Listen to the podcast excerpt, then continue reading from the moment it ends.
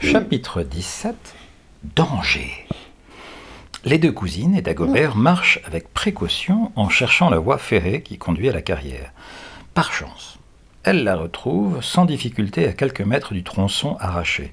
Elles n'ont qu'à suivre le chemin de fer. Ouf souffle Claude. On ne risque plus rien. On va bientôt trouver une grotte. J'espère qu'il y fera plus chaud qu'ici. Oh, ce brouillard est glacial. Il est tombé si brusquement, souligne Annie, en promenant son, autour d'elle le rayon de sa lampe de poche. J'ai cru que je rêvais quand. Elle s'interrompt brusquement. Dagobert grogne. Qu'est-ce qu'il y a, Dago? L'animal est immobile, les poils hérissés, la tête levée. Je n'entends rien. Et toi? chuchote sa maîtresse. Elles écoutent? Non, aucun son ne leur parvient. Le chien a sans doute été alerté par un lapin ou, un hérisson. Elles pénètrent dans la sablière. Dagobert les précède et disparaît à leurs yeux. Soudain, il hurle. Un bruit sourd retentit et des aboiements se, et les aboiements se taisent. Tag s'écrie Claude. Où es-tu? Viens ici Mais son fidèle compagnon n'obéit pas. Le sable crisse comme si l'on traînait un lourd fardeau. L'adolescente s'élance. Dago Dago, où es-tu? T'es blessé Un épais rideau de brume flotte devant ses yeux et elle brandit les poings, furieuse de ne rien voir. Subitement, Quelqu'un saisit ses bras par derrière et une voix rauque retentit. Suis-moi. On vous avait averti de plus fouiner dans cette lande. La jeune fille se débat, moins inquiète pour elle que pour son chien. Elle demande Où est mon chien? Qu'est-ce que vous en avez fait? Qu'est-ce que vous lui avez fait? Je l'ai frappé sur la tête. Claude est stupéfaite. Elle a reconnu la voix. C'est le père du. C'est la... c'est celle du père de Mario. Il n'est pas mort, poursuit Castelli. Mais il ne bougera pas avant un bon moment. Je vous le rendrai si vous restez tranquille. Mais la maîtresse de Dagobert refuse de se calmer. Elle se débat à coups de pied et de poing. C'est inutile. Une poigne de fer la retient. Soudain, elle entend un hurlement strident. C'est Annie Sa cousine a donc été capturée elle aussi. Toutes deux sont traînées à l'extérieur de la carrière. Ton chien ne risque rien, répète Castelli pour faire euh, taire son otage. Mais si tu continues à remuer comme ça, il recevra un autre coup sur la tête. C'est compris?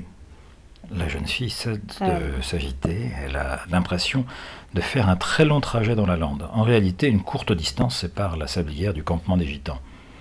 Quelle nuit pense Annie désespérée. Les garçons disparus, Dagobert est blessé, et, nous voilà prisonnières. Mais c'est avec cet horrible brouillard. Il est moins dense aux alentours des camps, du camp des Bohémiens, protégé par la colline. Claude et sa cousine aperçoivent quelques lanternes. Des hommes semblent attendre, sans en être sûr, la Benjamine des Cinq croit apercevoir Mario et Flop derrière eux. Si seulement je pouvais parler à Mario, pense-t-elle. Il sait peut-être que Sidago est grièvement blessé. Elles sont emmenées près d'une caravane et obligées de s'asseoir. Un des gitans pousse alors un cri de surprise. Ce ne sont pas les deux gars qu'on a vus. C'est euh, un gamin moins grand que les autres, avec une fille. Mais on est toutes les deux des filles, corrige Annie, dans l'espoir que leurs ravisseurs auront plus de ménagement pour Claude s'ils savent qu'elle n'est pas un garçon. Cette dernière la droit du regard, mais au fond, peu importe. Elle se trouve dans une situation dramatique. Ces hommes paraissent capables de tout. Où sont vos copains? Deux jeunes types interroge Castelli. Mais aucune idée, réplique la maîtresse de Dagobert. Ils sont sans doute perdus dans le brouillard. On montrait tous les quatre au centre équestre, explique sa cousine. Et là, on a été séparés. Alors Claude, enfin je veux dire Claudine, et moi, on est retournés dans la carrière. Vous avez entendu l'avion? Mais bien sûr. Vous savez s'il larguait quelque chose? Ah non, on n'a rien vu. On a seulement entendu. Vous avez ramassé ce que l'avion a laissé tomber?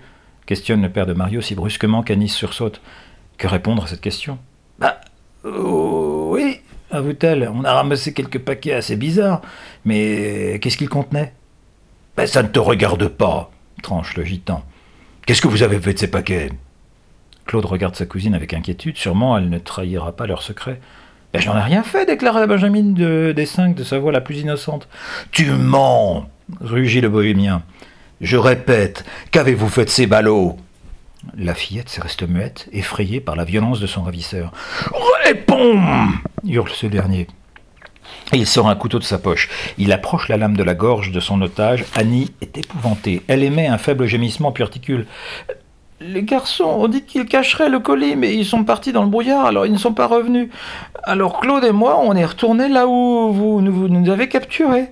Cap- Castelli fait un pas en arrière et range son arme. Il consulte ses acolytes à voix basse, puis il se tourne vers les filles.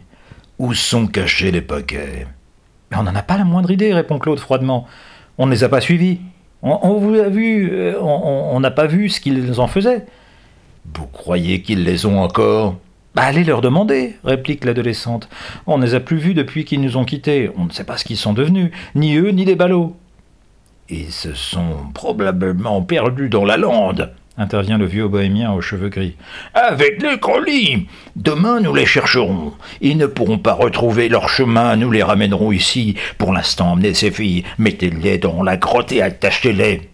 Mais où est mon chien? hurle Claude. Rendez-moi mon chien. Vous ne nous avez pas aidés, riposte le vieillard sèchement. On vous interrogera de nouveau demain. Et si vous êtes plus docile, toi, tu auras ton chien. Deux hommes saisissent les cousines par le bras et les entraînent vers la colline. L'un d'eux tient une lanterne allumée. Il s'engage dans des passages souterrains. Le trajet est long, il y a sous la colline un véritable labyrinthe de couloirs qui s'entrecroisent. Annie se demande comment les gitans y retrouvent leur chemin. Ils arrivent enfin à une caverne au sol sablonneux.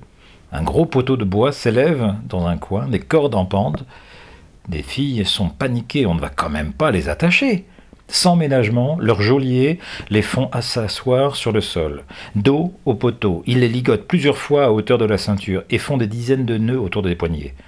Voilà, Ricanent les gitans. demain, vous vous rappellerez où sont les paquets. Mais je veux voir mon chien, insiste Claude.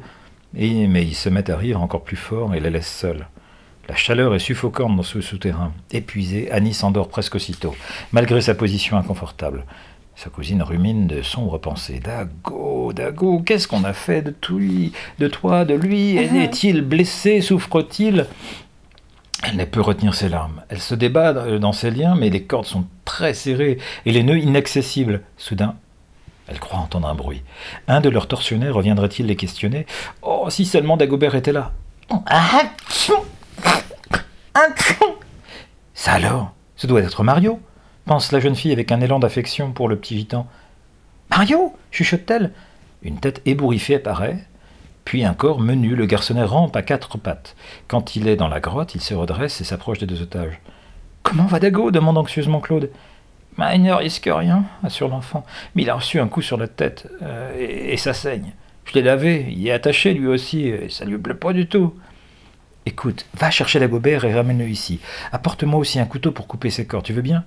Ah, je sais pas, répond Mario effrayé. Mon père serait furieux.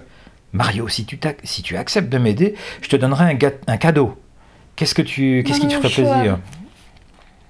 Oh, je voudrais un vélo, murmure le petit. Bon, c'est d'accord, promet Claude, mais va chercher Dago et un couteau. Fais attention de ne pas être vu, hein. Pense à ta bicyclette. Une lueur brille dans les yeux du bohémien. Il hoche la tête et disparaît aussi silencieusement qu'il est venu. Claude attend. Ramènera- Ramènera-t-il son cher Dagobert ou sera-t-il surpris par son père? Ouh, ça fiche de chocotte là. hein? Non, pas du tout. Ouais, ouais. Oh Oui, quand c'est dans les quand il- quand c'est dans l'histoire, oui, hein. Mais moi, j'aimerais pas être à la place de Mario. Ouh la vache. Non. Bon, bah, suite au prochain épisode. Il se fait prendre. euh, Ouais.